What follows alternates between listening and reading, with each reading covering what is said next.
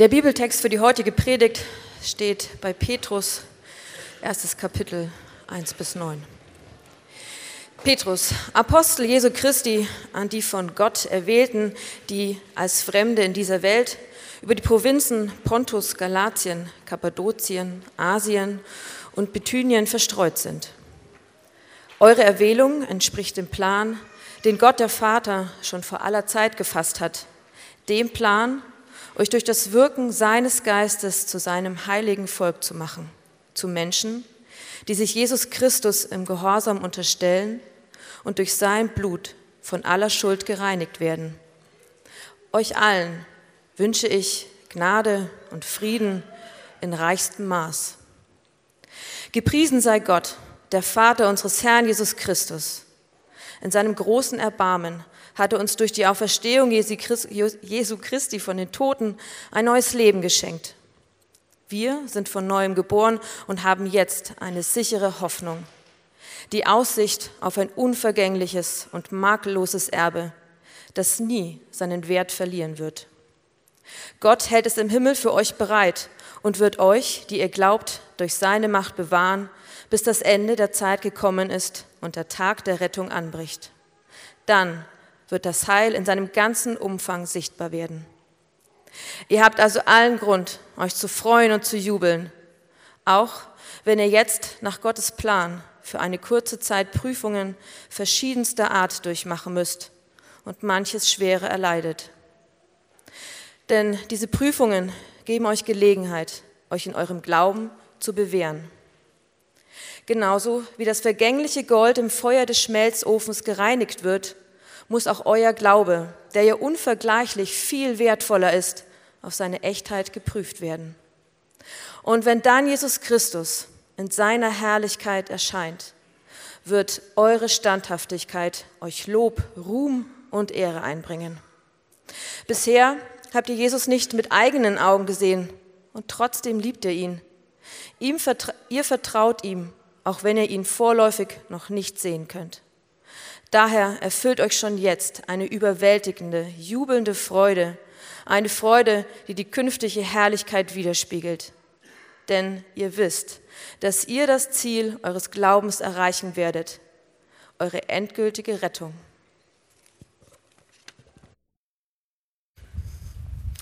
Ja, vielen Dank, Barbara. Guten Morgen auch von mir. Guten Morgen, liebes Hamburg-Projekt und alle, die heute vielleicht mal neu da sind, sich das mal anschauen hier. Ähm, wir schauen uns im Hamburg-Projekt hier im Gottesdienst seit äh, zwei Wochen, stellen wir uns die Frage äh, nach unserem Fokus 2019. Also wir fragen uns eigentlich, was soll dieses Jahr unser Fokus sein oder wie können wir vielleicht den Fokus scharf stellen zu Beginn des Jahres auf die Dinge, die so wirklich wichtig sind in unserem Leben, die wirklich Bedeutung haben. Ja, und ihr seht das an dieser äh, schönen Vase hier. Wir haben vor zwei Wochen uns gefragt, wer will ich eigentlich sein? Ja, wer bin ich, wer will ich sein? So symbolisiert durch den Sand. Ähm, ist ja so ein biblisches Bild aus Staub geformt, dachten wir, Sand ist ganz gut. Dann haben wir uns letzte Woche gefragt, ähm, was ist mein Schatz, was ist so das Wertvollste in meinem Leben? Und heute, ihr seht es, so grün oder türkisgrün oder was genau es auch ist, äh, Petrolgrün, keine Ahnung, ihr wisst das vielleicht. Ähm, oder grün an den Wänden, die, grün die Farbe der Hoffnung. Und wir fragen uns heute, was ist eigentlich meine Hoffnung? Mit welcher Hoffnung gehe ich in dieses Jahr? Äh, und es ist so, wie immer in dieser Predigtreihe, ihr findet auf der letzten Seite eures Programmhefts, habt ihr eine Seite frei, da steht mein Fokus 2019. Und der Gedanke ist, dass ihr während der Predigt oder vielleicht nachher, nachher stehen auch Kugelschreiber dann hier, während der Zeit des Abendmahls, auf diese Seite einen Satz aufschreiben könnt, den ihr mitnehmt, wo ihr sagt, das soll mein Fokus dieses Jahr sein. Dass ihr in einem Satz wie so ein Gebet formuliert, ja, worum ihr Gott bitten möchtet dieses Jahr. Und wenn Beten für euch vielleicht was Neues ist, ihr euch noch neu mit Glauben beschäftigt, dann schreibt doch ja diesen Gedanken auf oder einen Wunsch, etwas, was ihr euch wünscht für dieses Jahr, was euer Fokus sein soll. Okay? Das als Vorbemerkungen. Dann lasst mich noch kurz zu Beginn beten und dann steigen wir mal ein in dieses Thema Hoffnung. Unser großer Gott, liebender Vater, danke für die Zeit, die wir nehmen können jetzt hier, um mal zur Ruhe zu kommen aus allem, was uns im Alltag so ähm, umtreibt. Und ich bitte dich, dass du uns hilfst in den nächsten Minuten zu verstehen, was eine echte, eine sichere Hoffnung sein kann. Und was das mit uns machen kann in unserem Alltag heute hier in Hamburg. Amen. Im Jahr 2017 fand an der Universität in Marburg eine Studie statt. Eine Studie mit Patienten, die alle eine sehr, sehr schwere Operation vor sich hatten. Und zwar, das waren 124 Patienten, die alle auf eine Bypass-Operation am Herzen gewartet haben, bei der der komplette Brustkorb geöffnet werden würde. Ja, eine schwere Operation, eine Operation, die viele Ängste, viele Sorgen mit sich bringt. Und diese Studie sah folgendermaßen aus. Die eine Hälfte der Patienten traf sich vor der Operation mit einem Psychologen und hat so Pläne geschmiedet mit ihm. Ja? Eine Frau zum Beispiel hat mit ihm formuliert, ich hoffe, dass ich vier Wochen nach der Operation meine Balkonkästen bepflanzen kann. Oder ein, ein Mann hat gesagt, ich hoffe, dass ich drei Monate nach der Operation so meinen Lieblingsweg spazieren gehen kann. Oder eine andere Frau hat gesagt, oh, ich hoffe, dass ich die lang ersehnte Italienreise machen kann. Ja? Die eine Hälfte der Patienten traf sich mit dem Psychologen, die andere nicht. Und dann sechs Monate nach den Operationen haben sie etwas Erstaunliches festgestellt. Und zwar war in, äh, bei den Patienten, die diese feste Hoffnung auf irgendetwas in der Zukunft formuliert hatten mit dem Psychologen, waren die Entzündungswerte und die Stresshormone im Blut messbar niedriger als bei, der anderen Teil, bei dem anderen Teil der Gruppe. Und diese, dieser Teil der Gruppe war weniger in ihrem Alltag beeinträchtigt von der Operation. Es waren messbare, nachweisliche Unterschiede. Und der Leiter dieser Studie äh, sagte dann wörtlich so, ich glaube, wir haben da gerade die Kraft der Hoffnung gemessen. So Hoffnung ist was Erstaunliches. Hoffnung ist was, was uns im Angesicht von Sorgen, Ängste, Schwierigkeiten so extra Kräfte freisetzen kann. Ja? Hoffnung kann den Unterschied machen, ob wir die letzten 5% aus uns rausholen oder nicht. Den Unterschied machen, ob wir durchhalten oder nicht. Und Hoffnung kann das sein, was uns im Angesicht von Ängsten, Sorgen, Schwierigkeiten irgendwie durchträgt, uns irgendeinen so Anker gibt, an dem wir uns festhalten können. Und über so eine Hoffnung will ich heute mit euch nachdenken und mal mit der Frage einsteigen, habt ihr so eine Hoffnung? Also habt ihr etwas, woran ihr euch festhalten könnt? Irgendwas, was euch durch die Sorgen und Ängste, die ihr vielleicht habt, euch durchtragen könnt? Oder anders gefragt, habt ihr etwas, sodass ihr ehrlich, ehrlich sagen könnt, egal was in diesem Jahr 2019 kommt, egal ob meine Wünsche wahr werden oder egal ob meine Ängste wahr werden, ich habe etwas, was mich trägt und woran ich mich festhalten kann. Habt ihr so etwas? Und dieser Bibeltext, den Petrus geschrieben hat, sagt, es gibt eine feste, es gibt eine sichere Hoffnung, die jeder von uns finden kann, die wir erleben können. Egal, ob ihr schon Christen seid und Hoffnung braucht, egal, ob ihr euch neu mit Glauben beschäftigt und sagt, ich brauche Hoffnung. Da ist etwas für jeden von uns. Und das will ich mit euch anschauen. Ich glaube, es ist ein Thema für uns alle, egal, was eure Lebenssituation ist. Äh, und wir gehen drei Gedanken durch. Drei Gedanken zum Thema Hoffnung. Und das ist zum einen unsere Sehnsucht nach Hoffnung, dann eine lebendige Hoffnung und drittens eine Präsenz von Hoffnung. Ja, unsere Sehnsucht nach Hoffnung, eine, eine lebendige Hoffnung und eine Präsenz von Hoffnung. Okay, lass uns mal einsteigen. Unsere Sehnsucht nach Hoffnung. Diesen Text, äh, den Petrus hier schreibt, das ist ein Brief, den der, dieser bekannte Jünger von Jesus, Petrus, geschrieben hat. Und es war ein Brief, den er geschrieben hat an Christen in verschiedenen Regionen im Norden der heutigen Türkei. Ja, diese ganzen Namen, die Barbara so brillant vorgelesen hat. Alles Regionen im Norden der Türkei. Und diese Christen damals im ersten Jahrhundert hatten einiges an Schwierigkeiten zu erleben. Ja, wir lesen das in Vers 6, wo Petrus sagt, oh, ihr macht alle möglichen Prüfungen durch, ihr müsst manches Schwere erleiden. Und diese Schwierigkeiten, die sie erlebt haben, hatten alle mit ihrem Glauben zu tun. Und zwar war das so, dass diese Christen im Norden der, der Türkei aufgrund ihres Glaubens so sozial ausgegrenzt wurden. Ja, sie wurden benachteiligt, sie wurden verspottet, sie wurden so an den Rand der Gesellschaft gedrängt. Sie fühlten sich wie Fremde in ihrem eigenen Land. Und Petrus schreibt ihnen diesen Brief und er hat ein großes Ziel mit diesem Brief. Und das ist, ihnen Hoffnung zu geben. Weil das haben sie gebraucht. Ja, sie waren bedrängt, voller Ängste und Sorgen. Sie sehnten sich nach Hoffnung. Und Petrus schreibt diesen Brief und will auch mit diesem Text hier Hoffnung in ihr Leben reinsprechen, weil sie das brauchten. So, und jetzt lasst uns mal die Brücke zu uns schlagen, so gleich am Anfang von dem Text, ähm, und überlegen, was sind denn in eurem, in eurem Leben die Momente oder die Situationen, für die ihr Hoffnung braucht? Und bei den wenigsten von euch wird es wahrscheinlich sein, dass ihr aufgrund eures Glaubens so ausgegrenzt oder bedrängt werdet wie damals. Deswegen lasst uns das mal breiter anwenden. Was sind allgemein die Ängste, die Sorgen, die Nöte, die Schwierigkeiten, die ihr habt, für die ihr Hoffnung braucht? So, und manchen von euch fällt vielleicht sofort was ein. Ja, irgendwie eine schwere Diagnose, die ihr habt, ähm, eine Familiensituation oder ähm, Freunde, die eine schwere Diagnose bekommen haben, irgendwie was, wo ihr Hoffnung braucht. Aber es kann gut sein, dass einige von euch auch hier sitzen und sagen, naja, gut, wenn ich irgendwie in die Welt schaue, aber so für mich persönlich jetzt gerade gibt es eigentlich jetzt nichts, wo ich so unbedingt gerade Hoffnung brauche. Mir geht es eigentlich ganz gut. Und trotzdem glaube ich, oder will ich euch zeigen, dass Hoffnung ein Thema für jeden von uns ist, weil ich glaube, wir brauchen Hoffnung heute, um mit den Ängsten und Unsicherheiten unserer Zeit gut umzugehen. Ich glaube, wir alle brauchen Hoffnung, um mit den Ängsten und Unsicherheiten unserer Zeit gut umzugehen. Äh, der Historiker Fritz Stern, das ist ein Mann, der ist 1938 aus Deutschland geflohen, weil er jüdischen Hintergrund hat, ist ein sehr profilierter Historiker geworden, hat in New York an der Columbia University unterrichtet und jemand, der sehr so die deutsche Gesellschaft analysiert und durch, durchschaut ein Stück weit auch, glaube ich. Und er hat gesagt vor zwei Jahren, er hat gesagt, ich glaube, wir leben in Europa in einem neuen Zeitalter der Angst. Und was er damit meint ist, er sagt, es gibt so viele Ängste und Unsicherheiten, die rumschwirren, die wie so eine Grundstimmung sind, die jeden von uns irgendwie betreffen. Und er sagt, diese Ängste und Unsicherheiten sind der Grund, warum wir gerade überall in Europa beobachten, dass populistische Parteien wachsen, die mit diesen Ängsten arbeiten, die schnelle Lösungen für diese Ängste versprechen. Er sagt, wir sind in einem Zeitalter der Angst.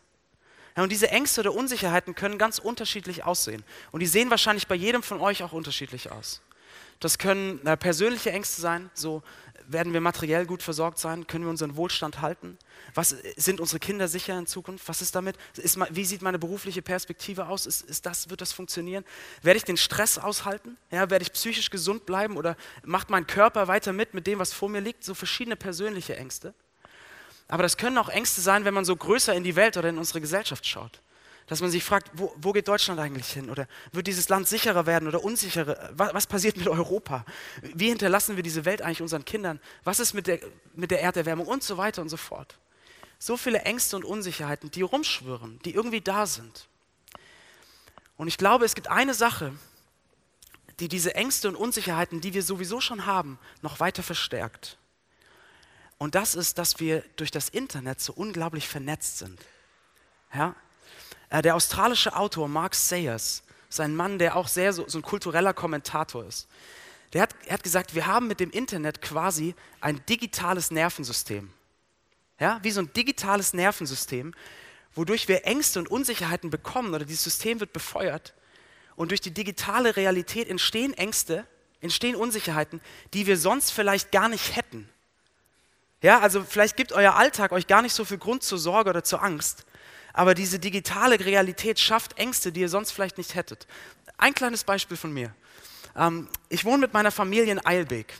So, das ist östlich der Alster. Für all diejenigen von euch, die sich noch nie aus dem Westen rüber in den Osten gewagt haben. Ja? Östlich der Alster, Eilbek. Wir wohnen in der Nähe der Wandsbeker Chaussee.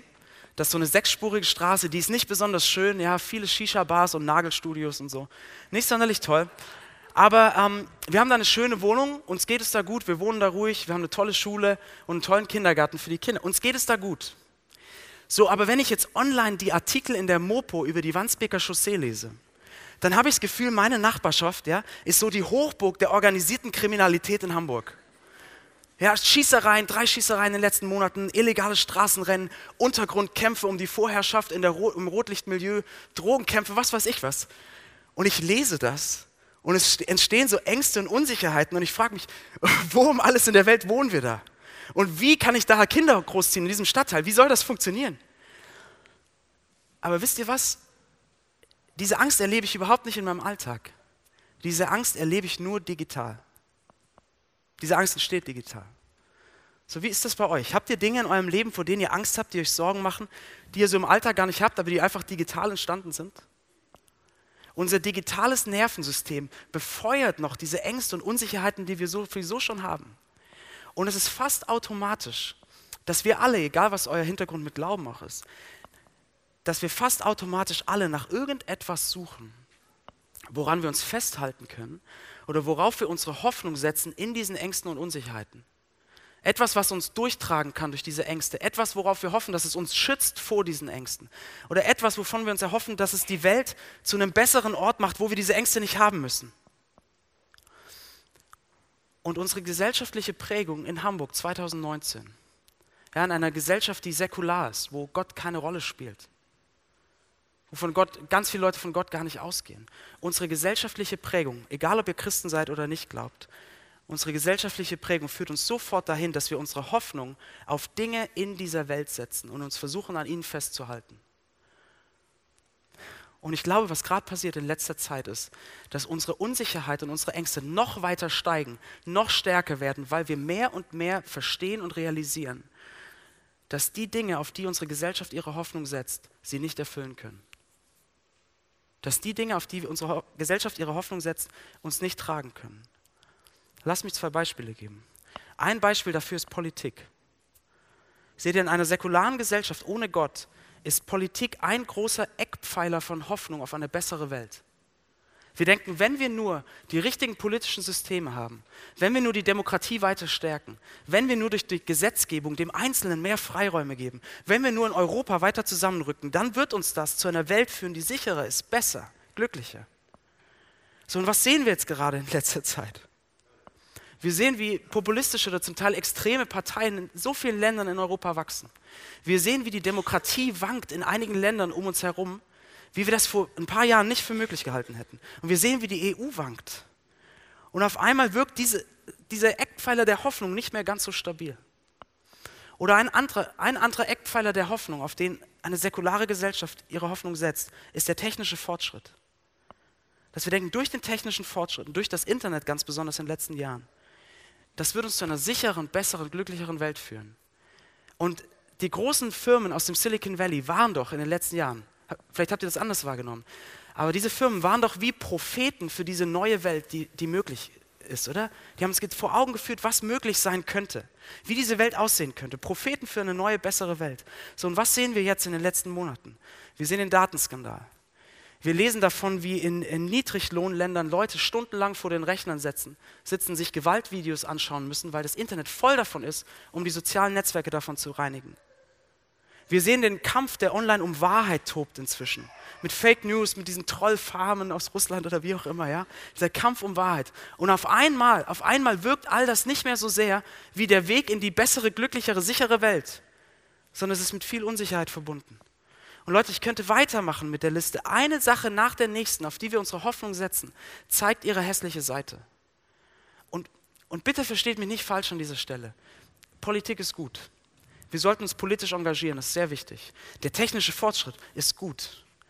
Im Internet mit der Digitalisierung, das bringt so viel Gutes mit sich. Aber, aber wenn wir unsere Hoffnung auf diese Dinge setzen, wenn wir in diesen Dingen eine Hoffnung suchen, die uns durch unsere Ängste und Unsicherheiten trägt, dann werden wir enttäuscht werden dann werden wir enttäuscht werden. Weil es nichts in dieser Welt gibt, das eine Hoffnung ist, die so fest ist, dass es uns durch all diese Ängste tragen kann.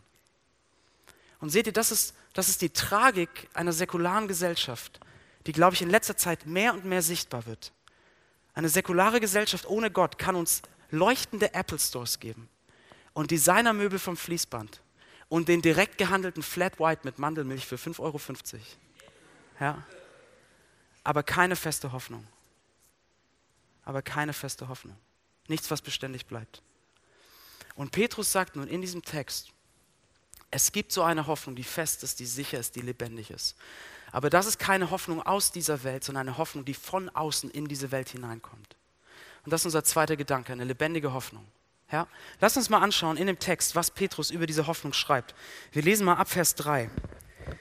Petrus schreibt, gepriesen sei Gott, der Vater unseres Herrn Jesus Christus in seinem großen Erbarmen hat er uns durch die Auferstehung Jesu Christi von den Toten ein neues Leben geschenkt. Wir sind von neuem geboren und haben jetzt eine sichere Hoffnung. Oder was da wörtlich steht, ist, wir sind neu geboren zu einer lebendigen Hoffnung.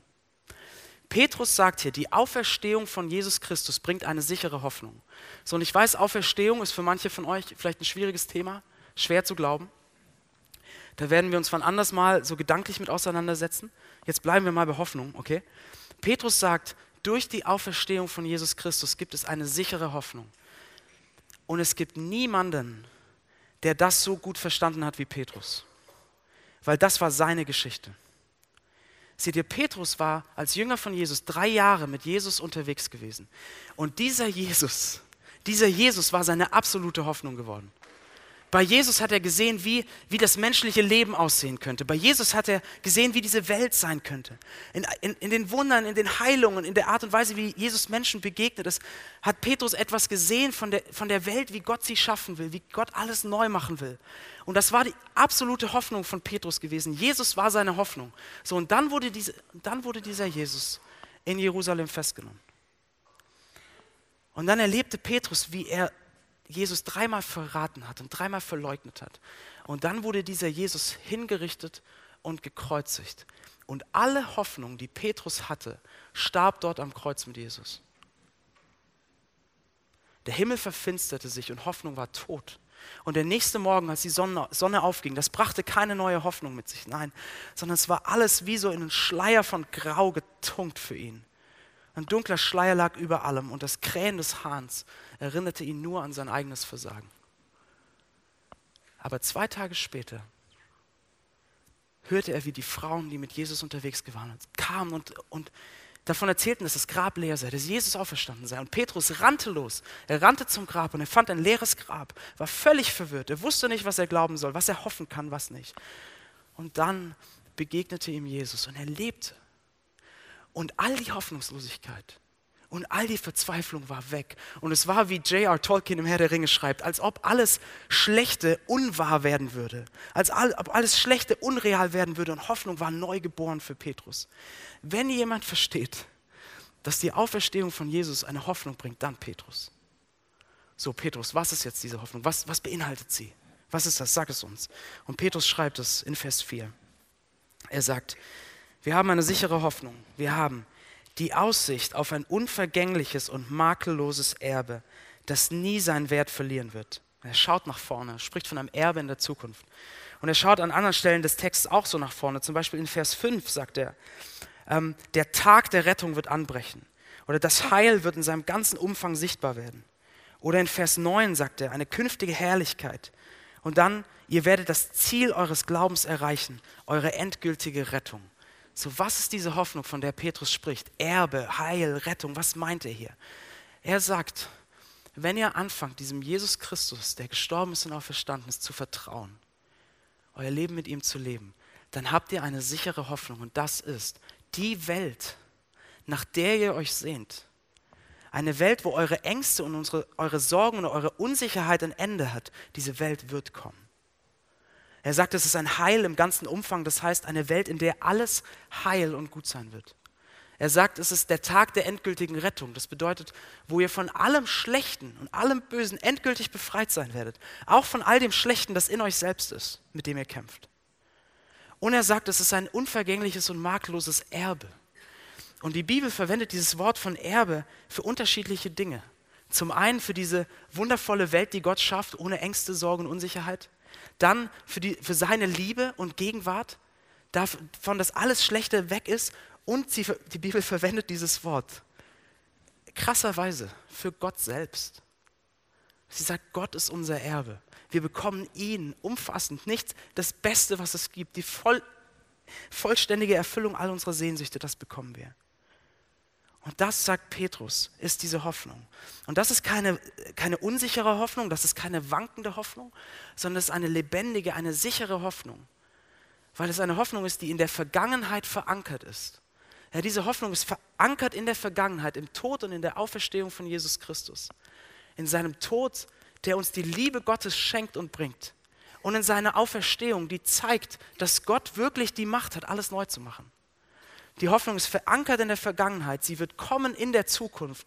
Und sie kann uns jetzt in der Gegenwart, 2019 in Hamburg, jetzt in der Gegenwart schon tragen. So, wie sieht das aus heute hier? Wo, wo ist das, was uns tragen kann in der Gegenwart? Petrus zeigt es uns. Und Petrus gibt, gibt den Christen damals tatsächlich irgendwie vier oder fünf Punkte in diesem Text, warum sie jetzt Hoffnung haben können.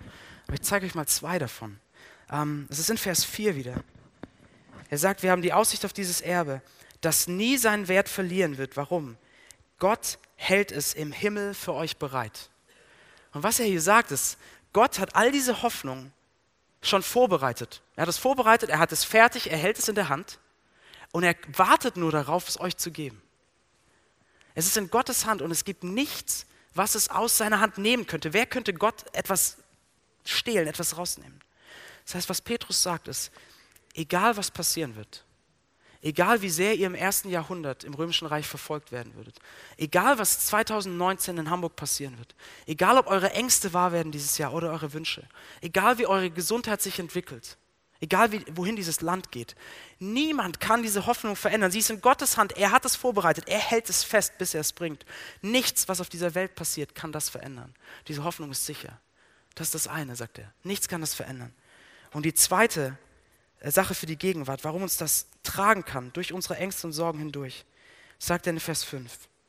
So Gott hält es im Himmel für euch bereit und Gott wird euch, die ihr glaubt, durch seine Macht bewahren bis dieser Tag der Rettung anbricht.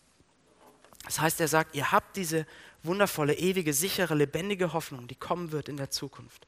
Ihr seid auf dem Weg dorthin. Und auf dem Weg dorthin wird Gott euch bewahren. Und das heißt nicht, dass im Leben eines Christen nichts Schlechtes geschehen wird. Das heißt es nicht. Aber das heißt, dass Gott jetzt schon mit all seiner Macht, mit all seiner Güte, mit all seiner Liebe bei euch ist und euch ans Ziel bringen wird. Er wird euch ans Ziel bringen. Er wird euch nach Hause bringen. Er wird euch durch all diese Nöte, Ängste und Sorgen durchführen und dafür sorgen, dass das, was er vorbereitet hat für euch, ihr bekommen werdet. Er ist jetzt bei euch mit all seiner Güte Nähe. Er trägt euch und er wird euch nie verlassen. Ihr habt diese Hoffnung und auf dem Weg dorthin ist Gott bei euch. Und das kann euch tragen durch die Sorgen und Ängste und durch die Unsicherheit unserer Zeit. Seht ihr, das ist wie, ähm, wie wenn man in so ein Gewitter gerät. Ist euch das mal passiert? Äh, mir als Junge oft, äh, ich war bei den Pfadfindern so oft in Gewitter geraten irgendwie. Man ist in so ein Gewitter geraten, man hat überall diese wahnsinnig dunklen Wolken, die Temperatur fällt so um so zwei, drei Grad, ja, so richtig dunkel, die dicken Tropfen platt, plattern um einen rum, prasseln auf den Boden. Man ist mittendrin, umgeben von dieser Dunkelheit, aber dann, habt ihr das mal erlebt, dass zwischen zwei von diesen dunklen Wolken so ein kleiner, kleiner Spalt ist und ein Sonnenstrahl so durchscheint, den man so richtig scharf sieht, diesen einen Strahl? Ich finde, das sind so besondere Momente, das sind so hoffnungsvolle Momente, weil man weiß, dieser eine Sonnenstrahl, die Wärme dieses Strahls, das Licht dieses Strahls scheint, zeigt uns eine Sache. Egal wie kalt es gerade ist, egal wie nass, egal wie dunkel diese Wolken, hinter diesen dunklen Wolken wartet die Sonne nur darauf, so richtig durchzubrechen. Sie wartet nur darauf, diese Kälte und diese Nässe und diese Dunkelheit zu vertreiben. Und Petrus zeigt uns hier, dass er sagt, ja, es kann sein, dass ihr euch fühlt, als seid ihr von diesen dunklen Wolken umgeben. Und es kann sein, dass die Ängste und die Sorgen und die Unsicherheiten dieser Zeit an euch nagen. Und es kalt und sich kalt und nass manchmal anfühlt. Aber schaut auf diesen Sonnenstrahl. Wegen Jesus Christus ist jetzt schon Gottes ganze Liebe und Nähe bei euch. Und diese ganze Liebe und Güte Gottes ist quasi hinter dieser dunklen Wolke. Und Gott wartet nur darauf, eines Tages mit allem durchzubrechen, was er ist und was er hat. Schaut auf diesen Sonnenstrahl und seht diese Hoffnung, die ihr habt. Das ist, was Petrus uns zeigt. Wenn das, Leute, wenn das unsere Hoffnung ist, wenn das eine lebendige Hoffnung ist, warum haben wir dann noch so viel Angst? Wenn ihr Christen seid, warum sind wir noch so ängstlich? Warum machen wir uns so viel Sorgen und, und warum sind wir so unsicher anhand von diesen dunklen Wolken, wenn wir wissen, dass Gott bei uns ist und dass er uns nach Hause bringt? Leute, was soll geschehen? Was soll schon geschehen? Also es klingt jetzt so platt, aber was soll geschehen? Und wenn wir sterben, dann sind wir bei ihm. Warum sind wir so ängstlich, wenn wir diese Hoffnung haben? Petrus sagt uns, unsere Hoffnung ruht nicht auf den Dingen dieser Welt, sondern unsere Hoffnung ruht auf Jesus Christus, der uns nie enttäuschen wird. Deswegen, wenn, wenn ihr Christen seid, bringt doch alle eure Angst, alle eure Unsicherheit zu ihm. Und ich weiß, das kommt immer wieder hoch in uns, in mir auch. Dann schaut doch immer wieder auf diesen Sonnenstrahl, der schon scheint, auf Jesus Christus. Und wenn ihr euch noch neu mit Glauben beschäftigt, wenn ihr sagt, ich bin noch nicht Christ, was würdet ihr brauchen?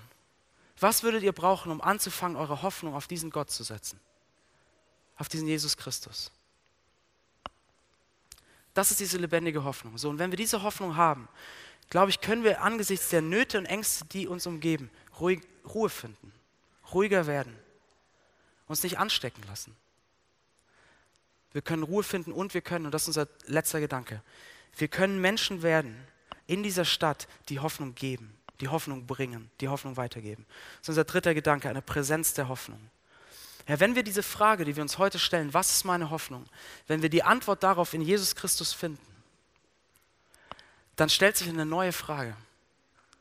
Und diese neue Frage ist, wenn ich diese Hoffnung habe, wem kann ich Hoffnung bringen? Wem können wir Hoffnung bringen als Gemeinde oder als Einzelne? Ich glaube, wenn wir diese Hoffnung haben, können wir eine Stimme von Hoffnung und eine Präsenz von Hoffnung in dieser Stadt sein. So, wie könnte das aussehen? Was meine ich damit? Äh, es gab in den 90er Jahren einen äh, Mann, der hieß Edwin Friedman.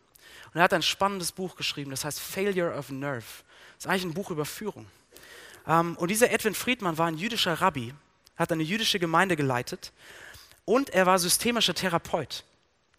Und er beschreibt in seinem Buch, dass in jedem System, ob das eine Familie ist, ob das eine Gemeinde ist oder ob das eine Gesellschaft ist, in all diesen Gruppen und Systemen kann Angst und Unsicherheit ansteckend wirken. Ja? Angst verbreitet sich, man steckt sich gegenseitig an, man, man steckt sich gegenseitig mit seiner Unsicherheit an, die Angst wird immer größer. Und ich glaube, das ist etwas, was wir gut beobachten können heute auch, wie, wie Unsicherheit ansteckend wirkt. Und was Friedmann sagt, ist, er sagt, in so einem System, was man braucht, sind Menschen, die, wenn man das so aus dem Englischen übersetzt, Menschen, die eine nicht ängstliche Präsenz sind. Und was er damit meint, ist, man braucht Leute in der Familie, in der Gemeinde, in der Gesellschaft, die sich nicht von den Ängsten und den Unsicherheiten so anstecken lassen, sondern die eine Ruhe und Hoffnung reinsprechen.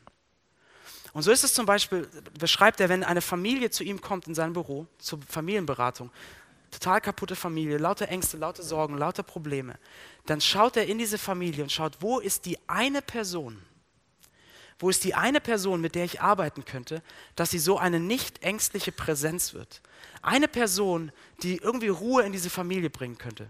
Und das muss nicht die Mutter sein, das muss nicht der Vater sein, das kann das zwölfjährige Kind sein. Aber er sagt, wenn ich diese eine Person finde, dann gibt es Hoffnung, dass diese Familie sich verändert. Sondern meine Frage an euch ist, wenn wir diese Hoffnung in Jesus Christus finden, die uns Ruhe geben kann im Angesicht dieser Ängste und Unsicherheiten unserer Zeit, wie könnten wir so eine nicht ängstliche Präsenz werden, eine Präsenz von Hoffnung in dieser Stadt, in unseren Nachbarschaften, an unseren Arbeitsplätzen? Wie könnten wir Hoffnung und Ruhe reinstrahlen in dieses System quasi? Und es gibt unglaublich viele Arten und Weisen, wie wir das tun können. Ja, wie ihr Hoffnung ausdrücken könnt mit den Dingen, die ihr macht oder mit den Worten, die ihr sprecht. Und ich will euch zum Ende zwei Anwendungen mitgeben, zwei Ideen. Zwei Ideen, die jeder und jede von euch in ihrem Alltag umsetzen kann, weil sie nicht schwer sind.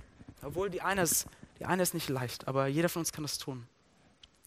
Und das, die erste Anwendung ist, seid eine Präsenz von Hoffnung für die Leute, die Hoffnung besonders brauchen. Meine Frage ist, wer in eurem Umfeld gerade braucht besonders Hoffnung? Wer sitzt unter den dunklen Wolken des Gewitters gerade? Wer ist das in eurer Nachbarschaft, in eurem Haus, in eurer Familie, an eurem Arbeitsplatz, in eurem Freundeskreis? Wer ist diese eine Person? Vielleicht, weil sie durch eine Scheidung geht oder weil sie finanzielle Sorgen hat oder weil einfach viele, viele Ängste und Sorgen irgendwie da sind und sie, sie gefangen nehmen. Wer ist diese Person? So, wie könnt ihr eine Präsenz von Hoffnung sein in ihrer Not, in der Not dieser Person? und auf die Hoffnung hinweisen, die ihr gefunden habt. Und ich meine nicht sowas wie, oh, es tut mir leid zu hören, dass dir schlecht geht, aber Jesus ist Hoffnung und glaubt nur auf ihn. Ja, ich meine nicht sowas Plattes, sondern ich meine, dass ihr euch mit dieser Person unter die dunklen Wolken setzt. Dass ihr mit dieser Person unter ihren dunklen Wolken im Regen sitzt und mit ihr friert und mit ihr weint, aber in diesem Gewitter ihr den Blick dreht auf diesen Sonnenstrahl, der schon durchbricht. Und manchmal braucht das sehr lange, Manchmal sitzt man lange unter diesen Wolken, bis man auf diesen Sonnenstrahl schauen kann mit jemand. Aber es lohnt sich. So, wo könnt ihr eine Präsenz von Hoffnung sein? Bei Leuten, die besonders Hoffnung brauchen. Das ist das eine. Und das zweite ist, und da sind wir jetzt im, absolut in den ganz alltäglichen Dingen, Dingen unseres Alltags drin. Wo könnt ihr eine Stimme von Hoffnung sein im Lärm der Unsicherheit? Wo könnt ihr eine Stimme von Hoffnung sein im Lärm der Unsicherheit? Jeder von uns hat jede Woche, glaube ich, mehrere Gespräche, wo der Lärm der Unsicherheit, diese Grundstimmung der Unsicherheit hochkommt. Ganz kurz. Das sind Gespräche wie bei der Arbeit, dass mal jemand sagt, boah, hast du gelesen, was Trump jetzt schon wieder gemacht hat? Und ich, ich frage mich manchmal wirklich, wo soll das hingehen mit dieser Welt und wie wird sich das alles entwickeln? Oder, oder ein Gespräch, wo man kurz hochkommt, weißt du, ich habe das und das gehört und also ich frage mich schon manchmal, ich mache mir manchmal Sorgen um die Sicherheit meiner Kinder, wenn ich so Sachen höre. Oder Sachen wie, oh, hast du gehört, drüben in der anderen Abteilung ist jetzt der Dritte mit Burnout krankgeschrieben. Was sagt mir denn, dass ich nicht der Nächste bin? So kleine Momente, wo dieser Lärm der Unsicherheit hochkommt. Ja? So, und was machen wir in diesen Situationen meistens? Äh, entweder wir lassen uns anstecken davon und denken, oh Mist, was ist, wenn ich der Nächste bin? Und was mit meinen Kindern? Wir lassen uns anstecken von der Angst. Oder wir schieben es schnell weg, weil es jetzt irgendwie so ein Partypooper ist und kein, kein angenehmes Gespräch. Aber wenn wir diese Hoffnung in Jesus haben, eine lebendige, sichere Hoffnung, wie könnten wir eine nicht ängstliche Präsenz, eine Präsenz von Hoffnung, eine Stimme von Hoffnung sein in diesen kleinen Momenten? Und ich glaube, das kann ganz einfach aussehen. Das kann so aussehen, dass sie zum Beispiel sowas sagt, so, sowas würde ich sagen, dass sie sagt, äh, weißt du was, das beunruhigt mich manchmal auch. Und diese Angst habe ich manchmal auch. Aber in diesen Momenten hilft mir mein Glaube. Weil ich, weil ich glaube, dass meine Sicherheit oder die Sicherheit meiner Kinder oder auch meine Zukunft letztlich in Gottes Hand liegt. Und, und wegen Jesus Christus vertraue ich darauf, dass er es gut mit mir meint. Und das gibt mir irgendwie Ruhe, auch wenn es manchmal total verrückt um uns herum ist. Mein Glaube hilft mir in diesen Ängsten. Das sind fünf Sätze. Das ist nicht viel. Und vielleicht kann man auch äh, über Gebet sprechen an der, an der Stelle. Sehr ganz ehrlich, dass man sagt, weißt du was, wenn bei mir diese Ängste kommen, ich kenne das, wenn diese Ängste und Sorgen hochkommen, ich bete dafür. Ich sage das Gott, ich bete dafür. Und wenn du willst, bete ich auch für dich. Und wenn du willst, bete ich auch für die Sicherheit deiner Kinder oder für deine Gesundheit. Das sind fünf Sätze, das ist nicht viel, das ist nicht schwierig. Aber es ist eine Stimme von Hoffnung im Lärm der Unsicherheit. Es bringt die andere Perspektive, es bringt so einen kleinen Hinweis auf den Sonnenstrahl, der scheint. Ich habe gesagt, es ist nicht schwer und doch ist es nicht leicht. Weil in uns die Ängste genauso hochkommen, wir uns immer wieder anstecken lassen. Und weil uns immer wieder auch die Kraft fehlt oder die Perspektive auf diese Hoffnung. Und deswegen möchte ich aufhören, einfach mit dieser, euch Mut zu machen. Schaut immer und immer wieder, immer und immer wieder auf diesen Sonnenstrahl der Hoffnung, der schon scheint. Wegen Jesus Christus, wegen dem Evangelium, ist die ganze Nähe und Liebe Gottes jetzt schon bei euch. Und Gott wartet nur darauf durchzubrechen. Schaut immer wieder auf diese Hoffnung und denkt an das, was Tim ganz am Anfang gesagt hat. Egal wie schwach wir auch sind mit unseren Ängsten, Gott sagt, unser Vater sagt, ihr seid gut genug. Und deswegen lasst mich ganz am Ende noch mal die letzten zwei Verse von diesem Text euch vorlesen, dass wir den Blick nochmal auf Jesus lenken. Petrus schreibt, als er mutig an diese Christen, bisher habt ihr Jesus nicht mit eigenen Augen gesehen. Er hatte ihn mit eigenen Augen gesehen, sie nicht. Ihr habt ihn noch nicht mit eigenen Augen gesehen und trotzdem liebt ihr ihn. Ihr vertraut ihm, auch wenn ihr ihn vorläufig noch nicht sehen könnt. Daher erfüllt euch schon jetzt eine überwältigende, jubelnde Freude, wegen dieser Hoffnung, die sie haben. Eine Freude, die die zukünftige Herrlichkeit widerspiegelt, denn ihr wisst, dass ihr das Ziel eures Glaubens erreichen werdet, eure endgültige Rettung. Lasst uns beten. Jesus Christus, danke, dass du Hoffnung bringst. Eine lebendige, eine sichere Hoffnung. Danke, dass du uns durch deinen Tod am Kreuz die Nähe und Liebe Gottes geschenkt hast, die bei uns ist, die uns tragen kann, die uns ermutigen kann, die uns wärmen kann. Auch wenn wir das Gefühl haben, dass dunkle Wolken über uns hängen. Und ich danke dir, Jesus, dass du nur darauf wartest, eines Tages mit all deiner Güte und deiner Liebe durchzubrechen durch das Dunkel und zu scheinen heller als die Sonne. Und ich bitte dich für all uns hier im Raum, ich bitte dich für mich, ich bitte dich für jeden, der heute hier ist, egal wie lange die Leute mit dir unterwegs sind oder dich noch suchen. Ich bitte dich, dass du uns diese Hoffnung immer präsenter machst, dass wir sie lernen zu spüren und zu erfahren. Und dass wir dann eine nicht ängstliche Präsenz, eine Präsenz von Hoffnung werden in dieser Stadt. Darum bitte ich dich in Jesu Namen. Amen.